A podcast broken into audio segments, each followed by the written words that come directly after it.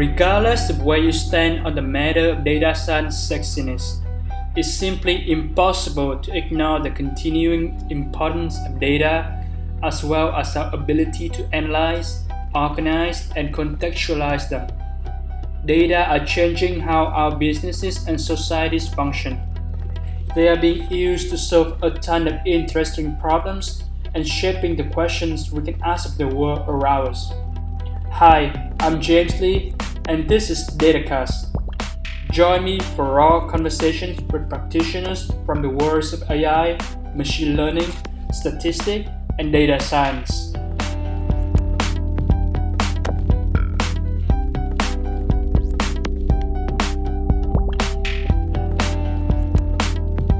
Hi everyone, welcome to a new uh, interview in Datacast, and today I have the pleasure to chat with uh, Dr. Amita Kapoor. She is an associate professor in a college in the University of Delhi. She has more than 20 years of teaching experience. She is uh, the co-author of various best-selling books in the field of AI and deep learning. As a DAAD fellow, she has won many accolades, with the most recent being the Intel AI Spotlight Awards 2019 in Europe. Uh, as an active researcher, she has more than 50 publications in international journals and conferences. She is also extremely passionate about using AI for the betterment of society and humanity in general. So, yeah, Dr. Kapoor, welcome to the show. Uh, thank you, James. It's my pleasure to be on your show. So, uh, you know, I want to start out just talking about your educational background. You studied electronics back in the 90s, I suppose. And so, can you describe just your, your undergrad and master experience? Yeah, I would say they were one of the best times. Obviously, the studying time is the best time, but more for me because I was introduced to the subject of neural networks and artificial intelligence. It's a love which I carry even today. And at that stage in 1990s, there were not many teachers who were available to teach that subject. And like uh, the course which I had joined was a very new course, so kind of you know almost the first and second batch was like mine batch and so there were not many teachers, and we were going to places like IIT Delhi or even IISc Bangalore to learn more about neural networks. So any lecture, any open lecture that used to be there, I would go there and you know attend that particular part. And even with my masters, I did my uh, training in artificial intelligence, which again was kind of very new, still in Indian scenario, I would say that. And uh, again, that was again another time where I read a lot of science fiction, especially Asimov, which kind of you know increased my passion for both robotics as well as AI. And so, like, uh, yeah, I suppose that your education kind of get your interest into the field, and then uh, you actually in sort of the the, the mid '90s, around '96, you um, you know you started your, your career as an associate professor at the University of Delhi. So I suppose you know what compelled you to pursue a path as an academic professor. Yeah, that is a kind of an interesting question in the sense that it made me think. As I was thinking back about it, even when I was studying in school, I had two passions. One was reading. No matter what you give me, I means if it has words on it, I will read it. And the other was teaching. Because I even used to teach my own classmates in exchange of books. So they will give me books to read and I will teach them the subjects which they were not able to understand from the teacher. So I guess it was kind of culmination of whatever I had been doing to become a, you know, professor because I was getting to read a lot, teach a lot, and at the same time, it means once you read and teach, you do have a lot of questions. And that is the whole idea of research, finding answers to your questions. So I had freedom, kind of an academic liberty to do, you know, the research in the area I want to do. So this was one of the reasons I decided to become a professor, choose academic career. Mm, I see. Yeah, thank, thanks a lot for sharing that. And it's, it's great to hear that you, um, you know, when you say that you teach your, your classmate to in exchange for books, that really shows your dedication for, for, for knowledge acquisition. Around 2003, you uh, also started a PhD studying photonics at the University of Delhi. And uh, in fact, you know, during your PhD, you uh, were also awarded a fellowship to pursue a, a, part of your research work at the Karlsruhe Institute of Technology in Germany. So, can you just share a brief overview of your PhD experience and uh, you know uh, some some extra details about your dissertation? Yeah, definitely. PhD kind of changes you a lot because you learn a lot in PhD. More than the subject, you learn how to do research, you learn how to tackle problems, especially unsolvable problems. That way, I had kind of, you know, two supervisors which were both perfectionists. So, kind of, you know, I had a lot of pressure to be perfect in whatever I do and uh, my work in germany was comparatively much easier for me although it was more you know oriented towards goals that you have to fulfill some particular task you have to definitely complete them. But the focus was only solely only on the work. So that way i felt my time period within germany was much more easier. Initially when i started with my phd i wanted to work on optical neural networks. But both my supervisors the one in india and the one in germany they both were reluctant to do anything with the neural networks. In quoting my German professor, Professor Wolfgang Freude, he said neural networks are alchemy. And it was like, okay, fine, I cannot argue because at that time, yes, neural networks were notoriously, you know, unreliable. I could not pursue optical neural networks at that particular period, but I worked on optical amplifiers and long period gratings. So the work was basically developing code in C++ using physics-based modeling to model behavior of optical amplifiers. So that was the work which I was involved in it and kind of uh, had two interesting problems which I saw. One of them was basically related with optical amplifiers. So what happens with optical amplifiers? They give gain to the optical signal, but that gain is in a band called a C band, but that gain is not uniform there is a lot of research happening, especially at that time, that how to flatten that gain. So in my lab, we were working on it and we decided what if we can build up a grating within the fiber itself. So that should, you know, uh, solve the problem of flattening. So that was one in, interesting area which I worked up in. And another thing which I developed was basically I wrote an algorithm so that we could design a reflective index sensor using only the gratings. So these were two works which I feel have been great contribution from my side. I'm just curious, you know, how did the field of photonics evolve since you work on your thesis like in the past you know? yeah the field of photonics have evolved means like you say photonics has is a, the backbone of everything that we are doing especially the internet it is the backbone of that and today means like at that time we were talking about terahertz frequency communication today we have terahertz frequency communication and it is because of the photonics that we can even think about holographic and all that stuff. The only thing is photonics requires a lot of physical equipments, which are very costly. So once I finished my PhD from Germany, it was not possible to you know, continue in photonics in that sense. And plus, I had always passion for neural networks. So, you know, it was easier for me to shift to neural networks. Okay, yeah, thank, thanks yeah. for sharing. And you've been a professor for know more than 20 years now. Yeah you've been teaching ai and, and deep learning and neural networks over the past throughout the course of your teaching career as a professor. How did you see the education in this field evolve during these past two decades? Ah, that has been kind of you know when i started in 1996 the students had no idea about the subject of neural networks. So when I used to tell them what neural networks might be able to achieve one day, they used to behave as if, okay, fine, it might happen, but it will happen sometime in future and definitely not our future. So, you know, there was lack of interest so okay they will study it because of the since it's part of the curriculum and everything but it wasn't something of a passion that they have to do it they have to you know go deep into it and they have to master it something like that. It was never like that. And then somewhere around 2012 when the hype started everyone now wants to learn neural networks. Means that is something you know kind of a change in the sense of the push people who come and you know ask for guidance now. So I would say that evolution has definitely happened, but I still find that there's still more to do, especially with respect to the education of neural networks, in the sense that people can learn to code, they can learn to write the programs, but understanding how that particular model is working still requires, you know, in-depth study of the subject. So that ways, I think slowly the focus will move in that area as well.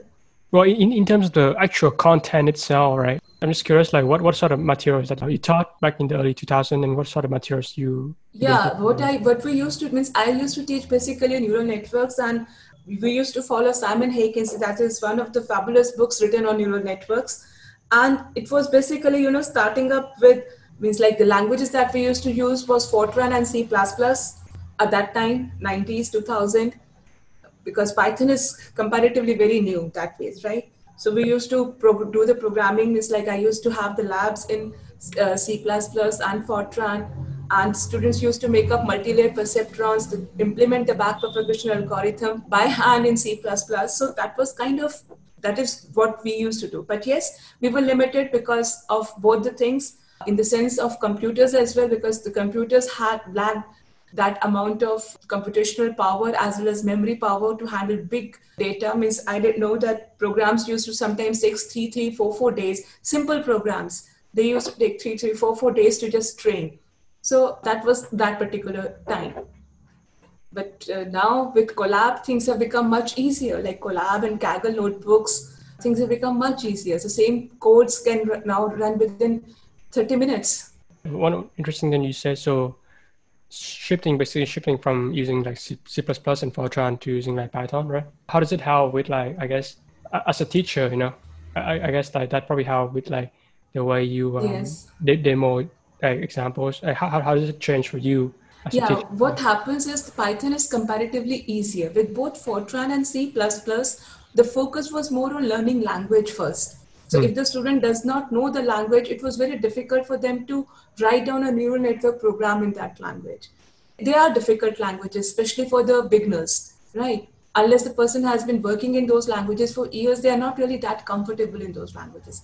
Python, on the other hand, is comparatively easy even for the beginners. Because even if you have just started, you can write down programs in Python comparatively much easier, especially with the fact of Jupyter Notebook that you, you know, just write it down and you can see what is happening. So that interpretability of Python makes it definitely much more convenient to learn as compared to both C++ and Fortran. In addition to teaching like neural networks and AI, you I also noticed that you also teach other kind of classes in networking and operating system and you know computer communication. So how does that kind of relate to some of the materials that you taught with neural networks, right?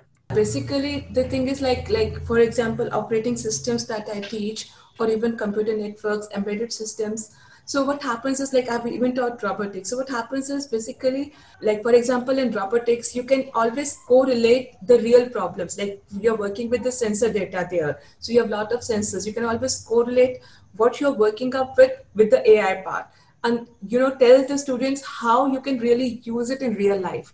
Mm-hmm. Pure AI you do not use in real life. You use some application of AI in real life. So that correlation becomes much easier when you are, you know, teaching other subjects. Like even for example, OS. The OS uses so many AI algorithms, the search algorithms. So you know that way you're able to correlate them with their real life, and that I guess as a teacher makes more impact to the student because once they understand how the subject relates with their day-to-day use, they are more interested in learning that subject. Absolutely, yeah, and, and I noticed that uh, much more of an emphasis on, on learning system. There's a lot of resources out there to learn about AI, but uh, you know, people who, who maybe new to the field maybe not have that understanding of computer system yet. So yeah, that definitely is very important to true. understand that lower level computer yes. work, right?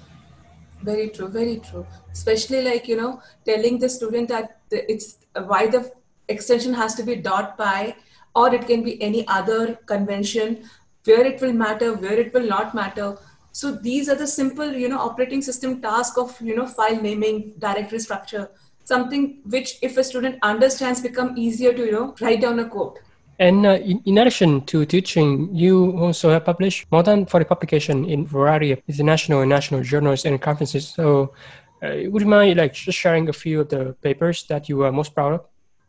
Means one of the papers which I'm most proud of is not one of the most cited in the sense that that is kind of, I would say, my dream topic. So it's a work which I started somewhere in 2015 and it combines the concept of social network analysis and neural networks. And what this work is basically about is modeling the behavior of human society using neural networks and analyzing that network using social network analysis techniques and the work that has already been published has been basically uh, means like there we have kind of worked up with the fact that if i'm changing the sequence of events it affects the intra-group dynamics.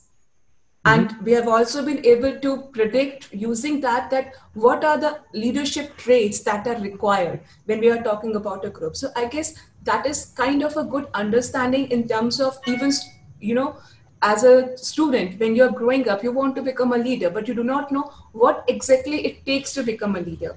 So this paper means again i will say it is very preliminary stage because we have just started that work. It is kind of building up you know research kind of builds up. So it has been building it up from simple intragroup dynamics to leadership traits which i've just published in 2019 that particular work. So it takes up that uh, work. And it can be very helpful for the students to identify what can be the leadership traits how the things can affect us and how to change the sequence so that we can you know accordingly be directed to the right direction so these mm-hmm. are some of the things, important things that interesting things that can happen with this particular task. This is kind of, you know, have you heard about psychohistory? I, I don't think so. Uh, psychohistory it's a fictional subject, means obviously that is there. So it's a fictional subject defined by Asimov, and I, as you might have noticed, I'm really very much fascinated by Asimov.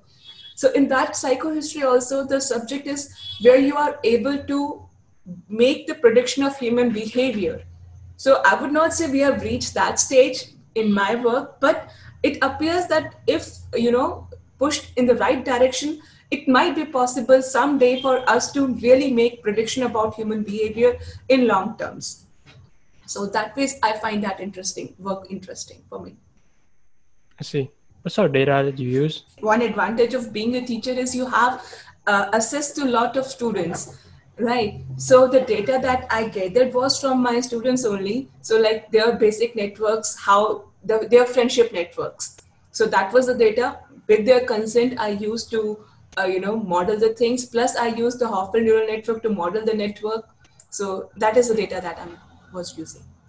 Hmm, I see. Very interesting. Let's transition a little bit and talk about uh, some of the books that you have co-authored. So you have written a lot of books, and yeah, I just want to go over a couple of them, and maybe we can talk about your, your process of writing them. One of your earliest book, this one is called uh, TensorFlow 1x Deep Learning Cookbook, uh, co-author with uh, Antonio Gulli. So this book is an easy to follow guide that lets readers explore various deep learning techniques and hands-on recipe to work with TensorFlow on desktop, mobile, and cloud environments. So can you talk about the process of writing and publishing this book? So I would like to start off with how I got the chance to write this book first of all so it was basically uh, you see i was at that time experimenting with blogs and i had written a small blog post on deep blue kind of i just published it on linkedin and tushar from Packt publishers he came to came through that particular post so then he asked me whether i'm interested in writing a book or not until that time i'd never even thought about writing a book so I thought, okay, that's a nice proposal. I enjoy writing, I enjoy reading. So maybe writing a book would not be that bad.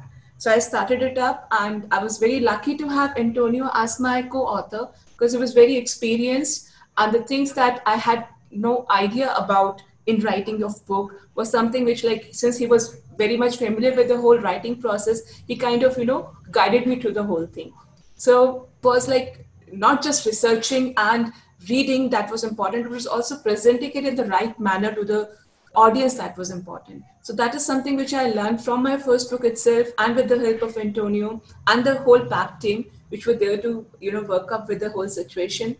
And finally, I guess it come out well. In the process, there was lots and lots of learning for me as well, because the book was written not for beginners, but it was being written for professionals who were already aware of deep learning. In that sense it made me it made it much more necessary to very much sure that whatever you're writing is you know more than 100% correct. There should not be any doubt of any you know anything wrong out here so that way it was kind of a challenging but interesting book for me i see so the book was written in 2017 and as, as mentioned in the title, is covered in the earlier version of TensorFlow. It looks like you know, the book cover a variety of recipes. Is there any particular part of that book that you just enjoy writing about? Well, I enjoyed writing each and every part of it, to be very honest. But yes, uh, the chapter three, which was the starting chapter, that was most interesting because it was talking about the basic perceptron initial ones. Another part which I enjoyed was the generative models. So okay. for me, working with generative models was also at that time it was kind of my first experience with generative models. So I learned a lot writing about generative models, and at the same time, you know, when implementing them up, it was a great experience. Means you know, seeing real generation happening was mm-hmm. at that moment kind of you know a great feeling even you, if you know that can happen seeing it happen like for example seeing gpt writing all that stuff kind of makes you still feel oh wow. Yeah and, and generative models i think you mentioned here in the book you talk about yeah. like autoencoders and, and deep learning yes. networks and yes all generative models yes yes. Got it. Continue to the topic of tensorflow right? The, the next book that you work on also with Packt, this one is called TensorFlow Machine Learning Projects, your co-author. This time, uh, Jain and Armando Fandango. I guess, like, how is this book different from the previous one? The book uh, has different audience. That is one of the major differences. Like the first book assumes the person has knowledge of deep learning, but they want to shift their deep learning from their existing platform to TensorFlow platform, right? And this book is basically for the people who know TensorFlow, who know a little bit of deep learning, but have no idea about real world projects where they can apply. So that was the target audience of this particular book. So we took up the real world applications, the real world projects that can be done in this case. For example, the credit card fraud detection using autoencoders. So mm-hmm. it was basically these kind of applications, the real applications, that was the focus of this particular book. Mm, I see. Yeah. Any particular application in the book that uh, you uh, enjoy writing about? Yeah, uh, basically in this particular book, I was like, I worked up with large scale object detection. So again, you know, for me, wherever I learn more, I enjoy writing that more. So working with large scale data was for the first time with this book in my case. So learning about TensorFlow Spark, and learning about you know apache spark and all that stuff spark dl that is what went through writing all these things so you know that way that particular chapter of object detection at large scale was one of the chapters which i really enjoyed writing hmm, i see i guess it's also cover like the whole tensorflow ecosystem from tensorflow yes. to yeah. tensorflow.js to tensorflow lite right so so i guess like talking about application in in, in web and mobile and um, hardware device as well Right. Right. The, the third book that you've been written, so this one you the sole author uh, written written last year, hands-on artificial intelligence for uh, the Internet of Things. And the book discusses different AI techniques to build smart IoT system, covering practical case study in personal and home device, industrial application, and smart cities. What are some of the couple of principal challenges in dealing with IoT data? And can you share again, your, your, one of your favorite examples of building an end-to-end IoT system from the book? What I would say out here, the principal challenges in dealing with IoT data is the data itself. Getting that data is, you know, uh, with the sensors, you have lots and lots of data. If you have sensors already installed, that is the fun part. The second part is cleaning it up. Since it's always a raw data, you have to clean it up. So these are some of the challenges which you face when you're working with IoT data. Uh, both cleansing and getting the data and then you know making it up in a format so that you can finally send it to a model. Means even while writing the book that was the greatest challenge i faced that finding up the data set which is iot data set and is in public domain that was the greatest challenge which even i faced when i was writing this particular book.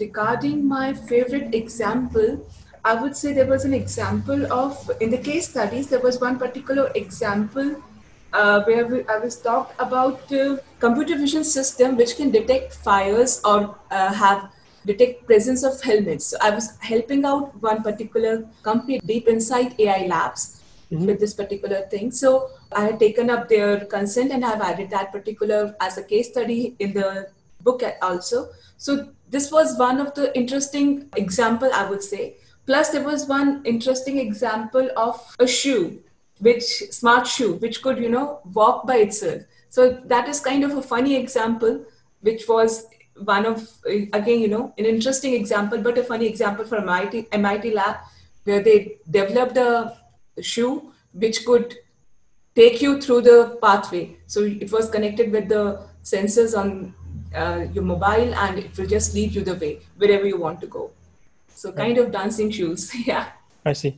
Back, back to that earlier paul you mentioned that IoT data is huge and it, it uh, it's also streaming data, right? It come in continuous fashion and you, you have to handle like terabytes of data at a time. And, and I think like in, in this book, you also have a, a couple of chapters on like distributed computing for, for IoT, right? And yes, if, yes, yes. There was uh, distributed processing for IoT was done because, as I mentioned, that the data is really vast. So it is very much necessary to distribute that data and uh, you know do the distributed computing part. So that was added up here, and even to do that, how to divide the data set data itself into you know SQL using SQL or HDF5 that was covered. Plus the distributed platform of TensorFlow that was also taken into account in this thing. Although it is covered in much more detail in the next book, but yes, that was kind of introduced in this particular book as well. One part of the book, focus of this book is also on, on time series data, right? Um, so I guess like how is using deep learning to work with time series data different from other type of data like images or text or you know audio or, or, or like tablet data, I guess. Yeah, the time series data is kind of very different in the sense that there are hidden patterns into it when I say hidden pattern, it means there can be a trend which we have to remove out. There can be some sort of a seasoning effect happening. Like for example, for example, let us say we take about talk about the COVID data itself.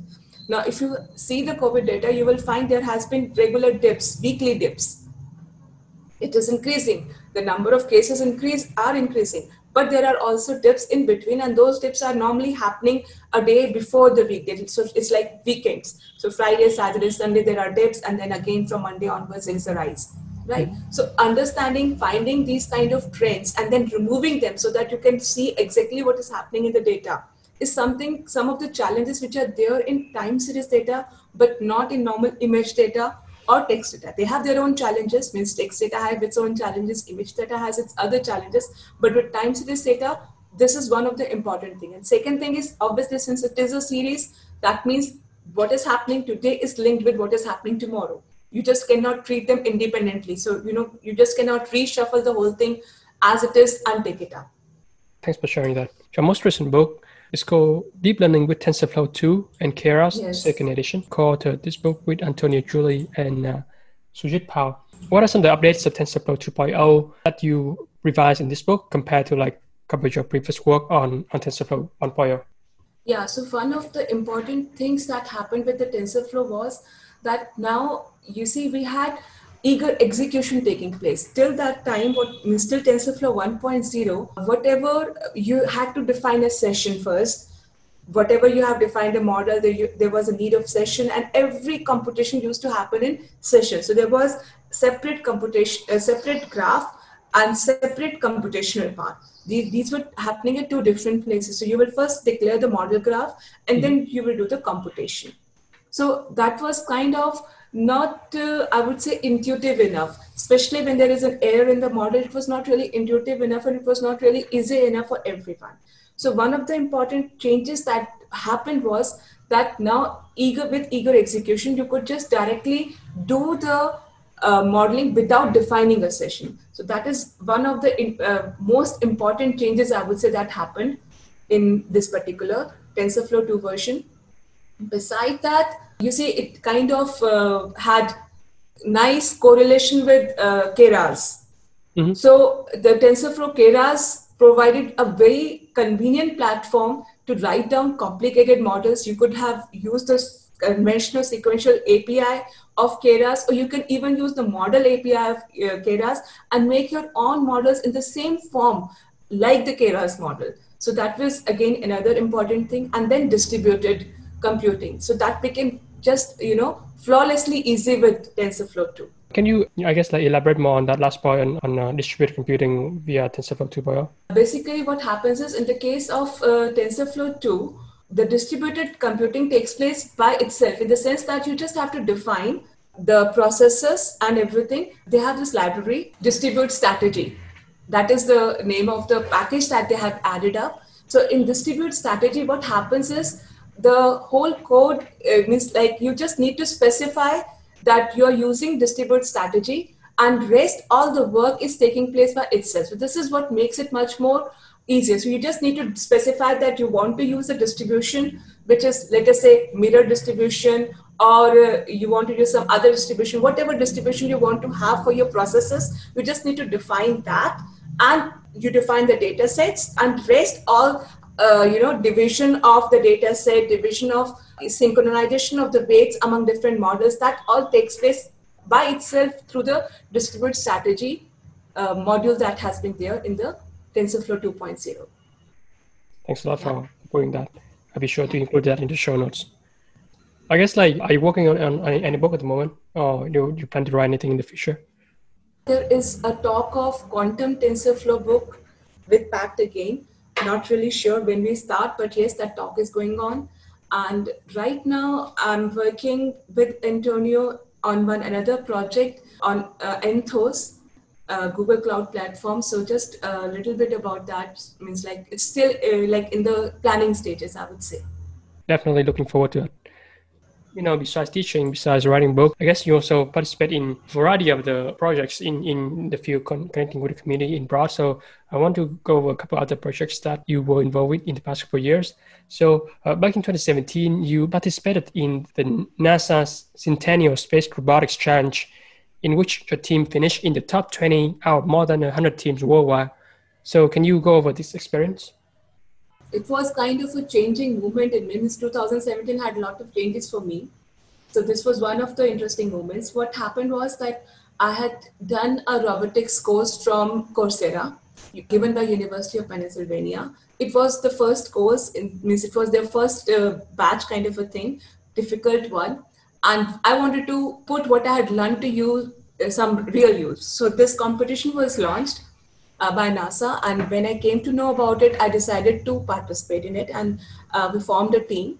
The project involved writing down a computer vision code where you had to control the robot, Valkyrie robot, on Mars. And the robot should be able to identify the knobs to press. So there were different colored knobs, and it had to press them in particular fashion. It should be able to open the door. So it should be able to identify where the door handle is then go forward. So there are like you know disk uh, there. So it should be able to balance and rotate the satellite disk and so on. Things these were the some tasks which were involved into that. And we were working on ros we were using ai we were using python and we were working with gazebo as the environment simulator. So it was in the sense the most exciting experience because uh, you see the Gazebo system, the ROS system, they were all too heavy system. And the Valkyrie robot by itself is really very heavy, mm-hmm. right? They used to take so much memory that many of the teams, they were facing the same problem that, you know, the system crashes. Even I had my system completely melt down because uh, uh, in the whole process. But, you know, it was still very exciting to do that. So whenever you were able to make your robot go through the whole thing, do all the tasks properly that used to give you you know a great sense of achievement. And it required lots of runs lot of changes in the code how to identify the colors how to make sure that you know he always opens the door with the right pressure. And Similarly, how does it identify that this is the angle it has to make? It can be any angle. So how does it identify? Should we control it manually? Should we give it a little bit of intelligence? And we had to, you know, struggle between the two. So something, sometimes we were giving it some sort of intelligence. Sometimes we were giving, we were doing all the instructions manually. So that was kind of, you know, a hybrid approach towards intelligence. That is what I would say. We tried with Valkyrie. Hybrid approach. I see again, the biggest challenge, if I, if I recall correctly, what you mentioned is just the, the poor hardware aspect, right? The, the robot is, is require a lot of memory power, compute power. You, you need to design a, a system that can handle that bulky aspect of the robot. And taking into account the time delay as well, because like we were talking about Mars, so there was a time delay also. So, you know, taking all these things into account was a challenge. Yeah, that's fascinating. Yeah. In 2019, you volunteered with a group of friends to build an acute myeloid leukemia detection system that won an award for the Intel Showcase in Europe. What was the backstory behind this, and how did the system work under the hood? Yeah, so the backstory behind this was that I had basically very recently in that particular year lost my maternal uncle to leukemia and i was attached to him so i was feeling sad about it that we could not do anything. And then i met some group of friends on facebook who were means like basically adam was one of the main person out here. He also had his granddad suffering from leukemia at that time. So we wanted to, we talked with each other and we thought that if we can build up a system which can lead to early detection, it might save more lives. So with this idea, we kind of, you know, volunteered. We had many more people coming up together and we developed a convolutional neural network based model which can detect, which can do the early detection through blood cells of uh, leukemia. And the interesting part was that can all be working, work directly means you do not require big systems to that we developed it in such a manner that it can you can you just use the intel stick and it will work with just raspberry pi or something like that so that is what uh, the whole project was all about so that you know even hospitals people can implement it understanding when i do some research on this disease like it's quite rare and aggressive it is from a data processing and, and modeling perspective, uh, is any yes. particular, yeah. Uh, so the first challenge that is there is obviously once the model has been trained, then you can use it anywhere. But the first challenge that we had was of the data set. So we use the data set provided to us by Fabio and uh, we use that particular data set to train the system. But that was just 150 images, which is not sufficient for a convolutional neural network. So there were approaches like people had tried to use data augmentation. So we initially started with data augmentation, at least in the award that we have got, we have used the normal data augmentation techniques to, you know, increase the data. And right now we are working on using GAN to generate data. So that is what we are working on. And we have found that it is improving the performance of our model by at least 2%, which is great in, you know, that perspective in the sense that like uh, you know even a 2% increase is a great increase if we can detect early leukemia so we are working on that particular part right now getting the images training the model doing a lot of data augmentation which involve a lot of processing in the sense that you know you have to be sure that the augmentation you're using is comparable with what happens with normal blood cells i just cannot do any augmentation like we do with normal images so we have to be cautious about that. And since we're working with the blood cells, accordingly, we have to do mm-hmm. the augmentation. So that was a challenge which we kind of faced and kind of uh, obviously overcome and build up the system and eventually got the prize. And now we are building it up, We're doing the same data augmentation, but now using GAN for that because GAN images are comparatively more realistic. So, mm-hmm. in my opinion, we should be getting better results, and that is coming up. So, we just need to see how to, you know, bring it to the next stage. I see. Definitely include that to the show notes. The project also have a very well organized uh, GitHub repo. So, yeah, that that'd be great to just, yeah. just sticking around and see how what are the different steps uh, within the system. Earlier this year, you, you wrote a blog post looking at COVID 19 from a data science perspective. Yeah, would you mind unpacking that? we all were really very much worried about the COVID and how it is going to shape up, how it is going to affect. And everyone was saying a month or a two month kind of a scenario at that time. The first thing which got me into COVID data was Antonio's post. Antonio, being from Italy, was very much worried because Italy's situation was going very bad. So they wanted to analyze what is happening in Italy. Mm-hmm. So since I got interested with the Italy data and there was a lot of data available for Italy, so I, we, I started doing modeling and prediction about it. So at that time, we had no idea how long it is going to last. But as I started working on it, I realized that even for a 2 crore of population, if we are talking about herd immunity and it is a conventional infectious disease, then it will take at least an year to you know die out in its normal sense though now we know that even one year may not be possible and even herd immunity may not be possible at present, at least that is what we know. But at that time, that was kind of the first uh, work where the amount of time is going to be at least an year. That is what, like, you know, predicted. And then I wrote down the uh, Medium post for that. And the post also cover a lot of important concepts, and specifically the, the SIR model. Yeah. So we I use the SIR model to model the uh, disease, uh, the infectious disease model. It's like basically this model is like compartmentalization. So you compartmentalize it into three compartments. So there are susceptible, infectious, and recovered. So that is like how we did do it up. But the thing is, like the model assumes that those who have recovered have totally recovered. Here we find that now that is not true. Those who have recovered can again be susceptible.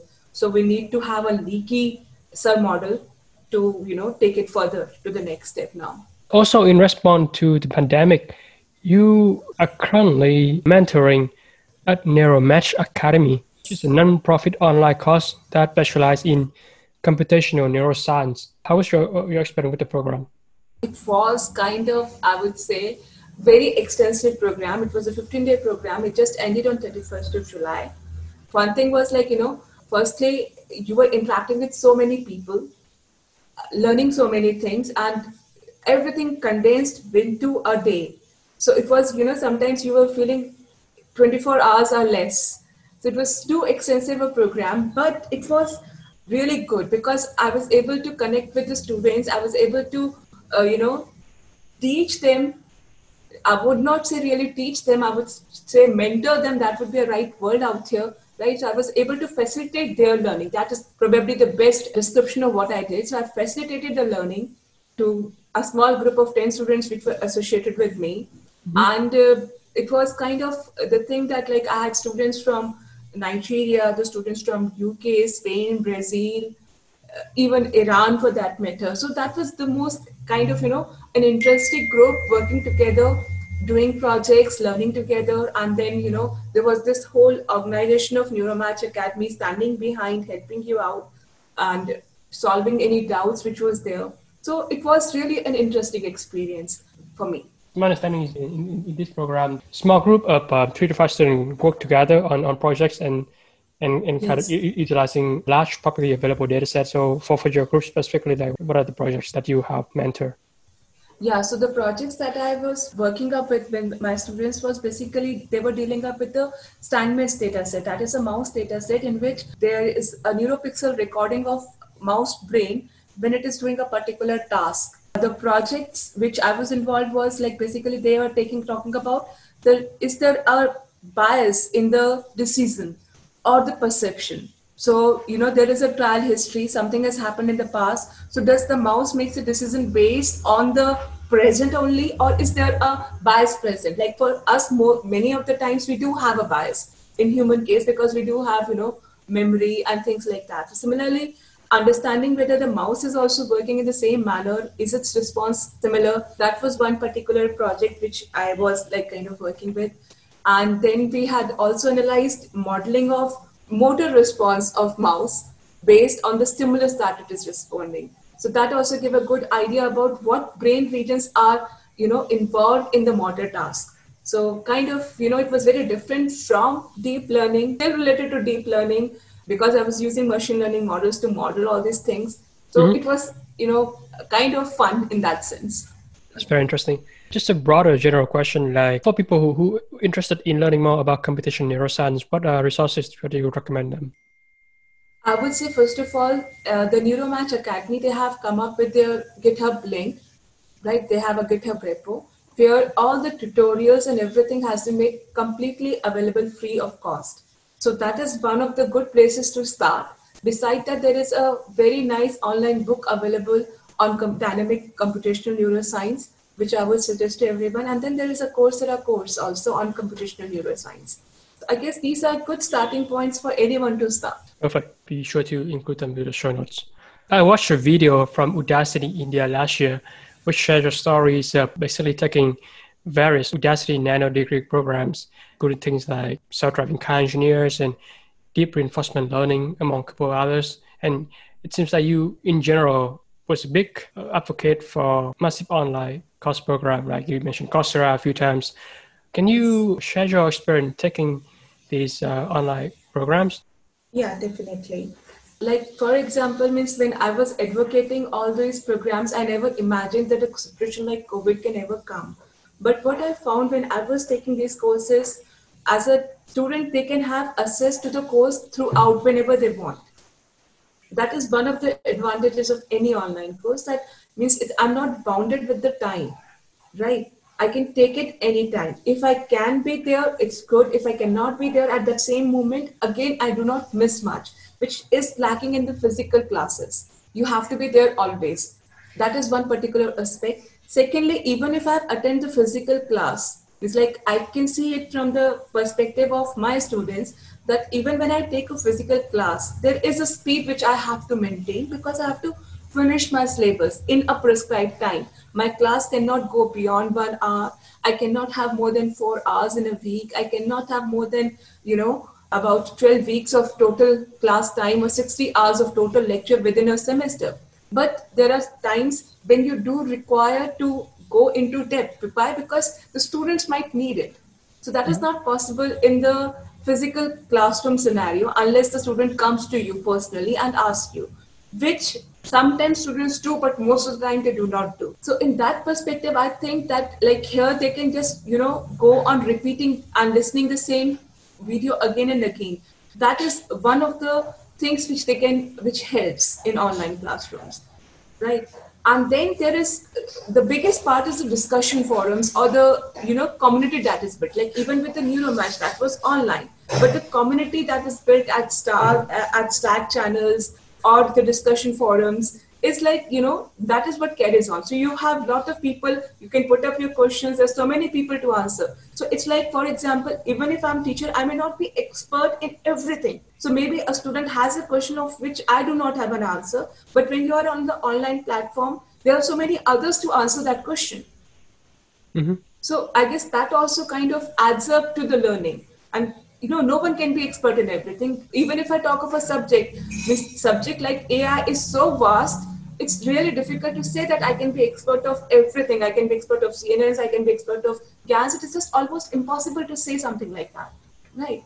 So in that particular sense i think these online platforms provide a better perspective. And now with covid i guess that is kind of life saving for both uh, the teachers as well as the students right now they're the necessity. I mean, uh, taking fair share of classes, online classes in the past uh, two, three years or so, and definitely agree with the fact that the biggest benefit is in terms of, you know, like I mentioned, the communities, the selection or the forums where you can have conversation on topic, but like yes. extend this conversation a bit further sure. with people who are specific interest in that regard. Related to what you already talked about, but since COVID, how would you, you know, personally teach student? I, I have to start my classes from Monday, and uh, I've decided means like uh, means obviously I will be following my uni- university protocol, which is like taking classes on Google Hangout. But I've decided that means like I did a little bit of survey of my students' uh, mobile and all that stuff. I just requested them to give me a little bit of data, and most of the students are using mobile data pack. They are using mobile to assess the online classes. So that means they may not be able to attend my class when I'm doing it because mobile pack is limited. So I've decided that I will put it up into YouTube once I record the things so that they can assess it later also. Means even if they're not able to join the Google Hangout at that time, they're able to assess it.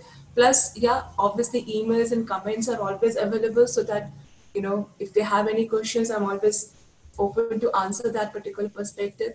That mm-hmm. is how we can help our students, which is kind of difficult because you see, the scenario is very different as compared to other online classes that I take and the online class which I will be taking within my university. Like I had an online class just now in University of Oxford for AI. Mm-hmm. So the thing is like it there was comparatively much easier because the students have access to internet, they have access to computers, and you know it was just you know giving them information about the subject. But when it comes to India, the situation is slightly more complicated because of the fact that we are still a developing country. So I have to accordingly, you know, change my scenario within my university. But yeah, other places like in University of Oxford, things have become better for me, I would say, because otherwise I would not, the class that they have, they used to have it uh, offline. So I would not have been able to teach in that class, but because now it was online, it was a good opportunity for me to teach there.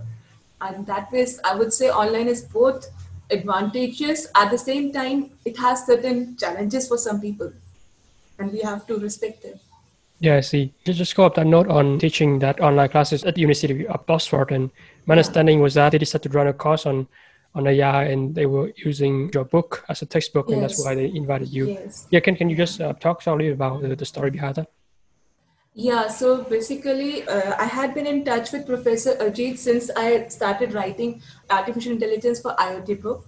he uh, liked that book and it was part of his previous course which is, was he had been doing for many years now on iot. And actually this uh, ai book was based on that course only.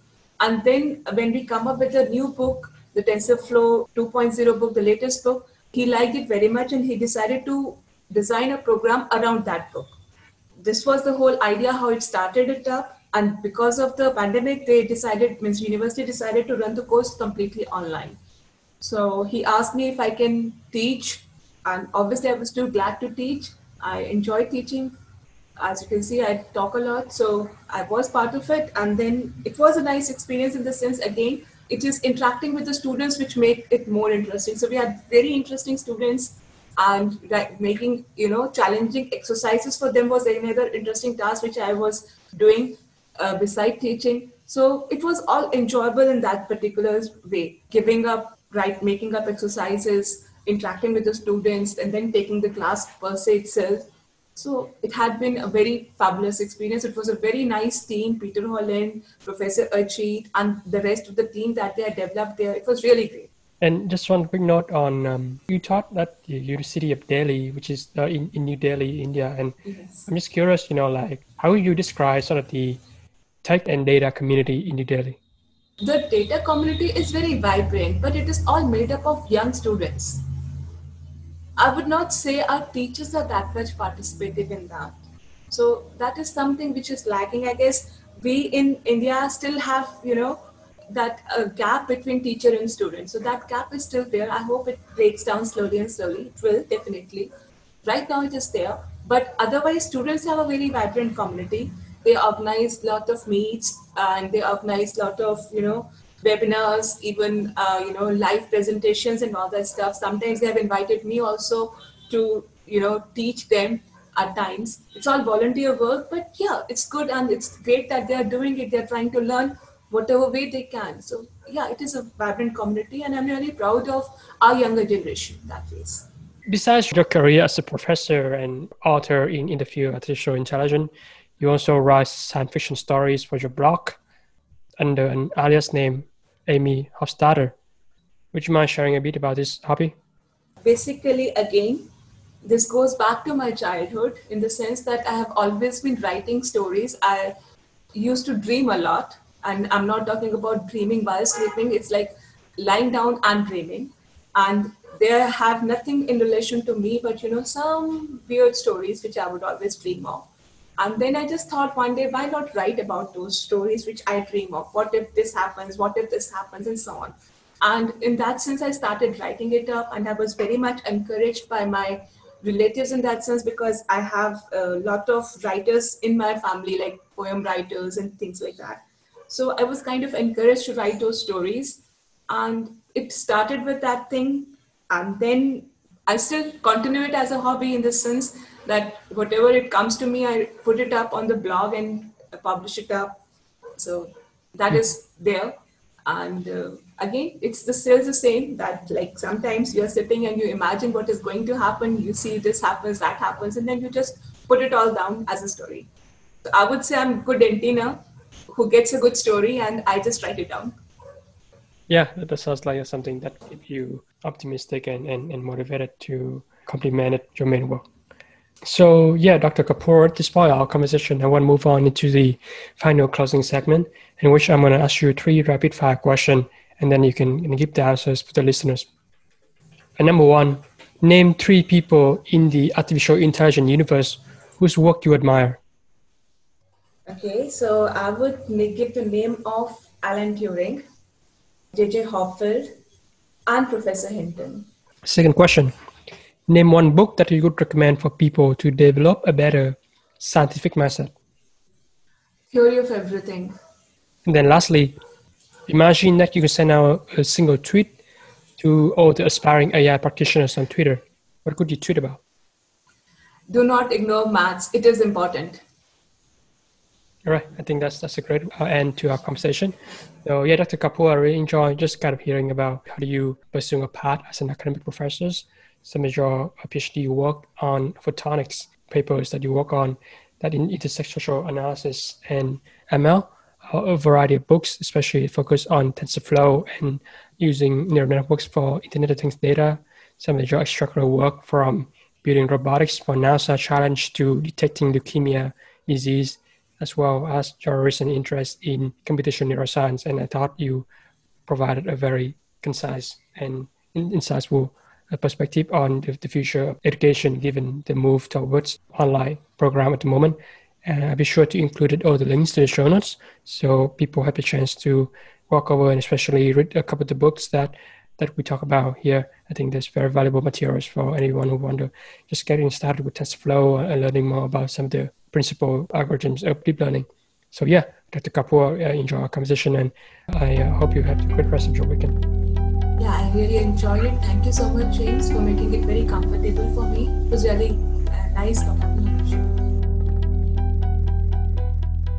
Well, that's the wrap for another episode of Datacast. Hopefully, you have learned something insightful and interesting from my guest today. You can read the show notes from the podcast website at datacast.simplecast.fm. If you want to get instant updates when a new episode is released, either follow me on Twitter or subscribe to my newsletter on my website jameskle.com. It is my greatest pleasure that you listen to this podcast and take advantage of the data revolution coming upon us. Goodbye for now.